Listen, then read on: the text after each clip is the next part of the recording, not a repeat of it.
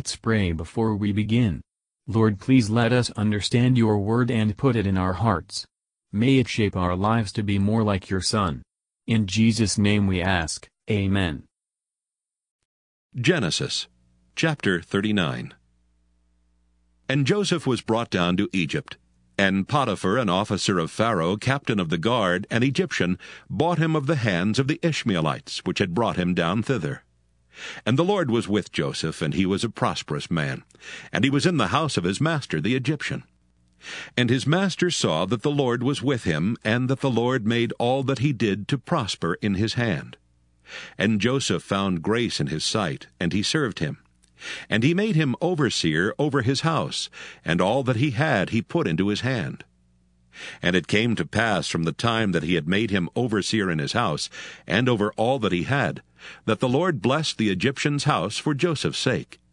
And the blessing of the Lord was upon all that he had in the house and in the field. And he left all that he had in Joseph's hand, and he knew not aught he had save the bread which he did eat and Joseph was a goodly person and well favored. And it came to pass after these things that his master's wife cast her eyes upon Joseph, and she said, Lie with me. But he refused, and said unto his master's wife, Behold, my master wotteth not what is with me in the house, and he hath committed all that he hath to my hand. There is none greater in this house than I, Neither hath he kept back anything from me but thee, because thou art his wife. How then can I do this great wickedness and sin against God? And it came to pass, as she spake to Joseph day by day, that he hearkened not unto her to lie by her or to be with her. And it came to pass about this time that Joseph went into the house to do his business, and there was none of the men of the house there within.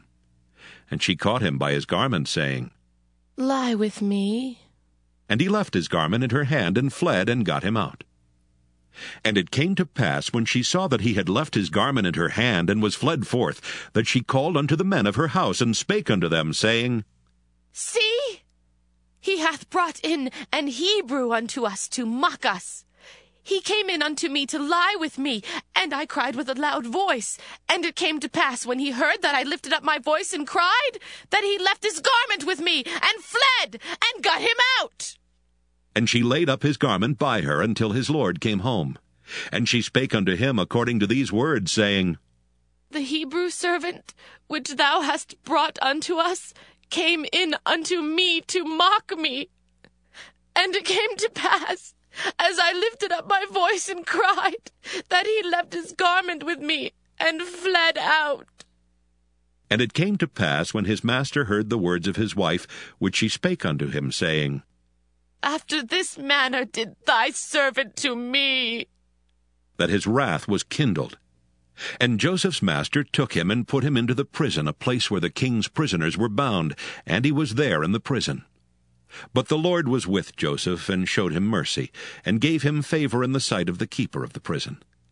And the keeper of the prison committed to Joseph's hand all the prisoners that were in the prison, and whatsoever they did there he was the doer of it. The keeper of the prison looked not to anything that was under his hand, because the Lord was with him, and that which he did the Lord made it to prosper. Matthew Henry Commentary on Genesis chapter 39 verses 1 to 6. Our enemies may strip us of outward distinctions and ornaments, but wisdom and grace cannot be taken from us. They may separate us from friends, relatives, and country, but they cannot take from us the presence of the Lord.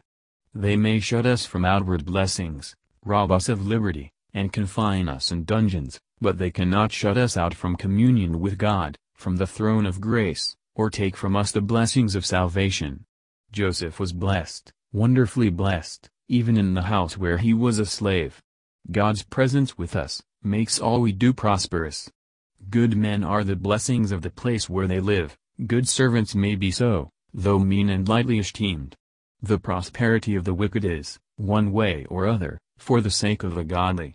Here was a wicked family blessed for the sake of one good servant in it. Verses 7 to 12.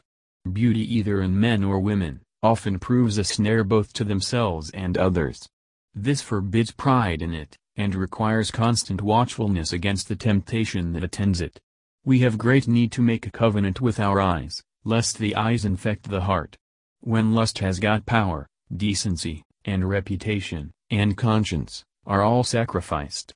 Potiphar's wife showed that her heart was fully set to do evil. Satan, when he found he could not overcome Joseph with the troubles and the frowns of the world, for in them he still held fast his principle, assaulted him with pleasures, which have ruined more than the former.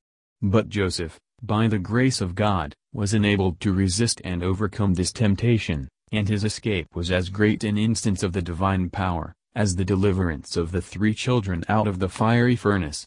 This sin was one which might most easily beset him. The tempter was his mistress, one whose favor would help him forward, and it was at his utmost peril if he slighted her, and made her his enemy. The time and place favored the temptation. To all this was added frequent, constant urging. The almighty grace of God enabled Joseph to overcome this assault of the enemy. He urges what he owed both to God and his master. We are bound in honor, as well as justice and gratitude, not in anything to wrong those who place trust in us, how secretly soever it may be done. He would not offend his God. Three arguments Joseph urges upon himself. 1. He considers who he was that was tempted. 1 in covenant with God, who professed religion in relation to him. 2. What the sin was to which he was tempted. Others might look upon it as a small matter, but Joseph did not so think of it. Call sin by its own name, and never lessen it. Let sins of this nature always be looked upon as great wickedness, as exceedingly sinful. 3. Against whom he was tempted to sin, against God. Sin is against God, against his nature and his dominion, against his love and his design. Those that love God, for this reason hate sin. The grace of God enabled Joseph to overcome the temptation, by avoiding the temper. He would not stay to parley with the temptation, but fled from it, as escaping for his life. If we mean not to do iniquity, let us flee as a bird from the snare, and as a roe from the hunter. Verses 13 to 18 Joseph's mistress, having tried in vain to make him a guilty man, endeavored to be avenged on him. Those that have broken the bonds of modesty, will never be held by the bonds of truth. It is no new thing for the best of men to be falsely accused of the worst of crimes, by those who themselves are the worst of criminals. It is well there is a day of discovery coming, in which all shall appear in their true characters. Verses 19 to 23 Joseph's master believed the accusation. Potiphar, it is likely, chose that prison, because it was the worst, but God designed to open the way to Joseph's honor. Joseph was owned and righted by his God. He was away from all his friends and relations, he had none to help or comfort him, but the Lord was with Joseph, and showed him mercy. Those that have a good conscience in a prison, have a good God there. God gave him favor in the sight of the keeper of the prison, he trusted him to manage the affairs of the prison. A good man will do good wherever he is, and will be a blessing even in bonds and banishment. Let us not forget, through Joseph, to look unto Jesus, who suffered being tempted, yet without sin, who was slandered, and persecuted, and imprisoned, but without cause, who by the cross ascended to the throne. May we be enabled to follow the same path in submitting and in suffering, to the same place of glory. Thank you for listening and if you liked this please subscribe and consider liking my Facebook page and joining my group Jesus Answers Prayer.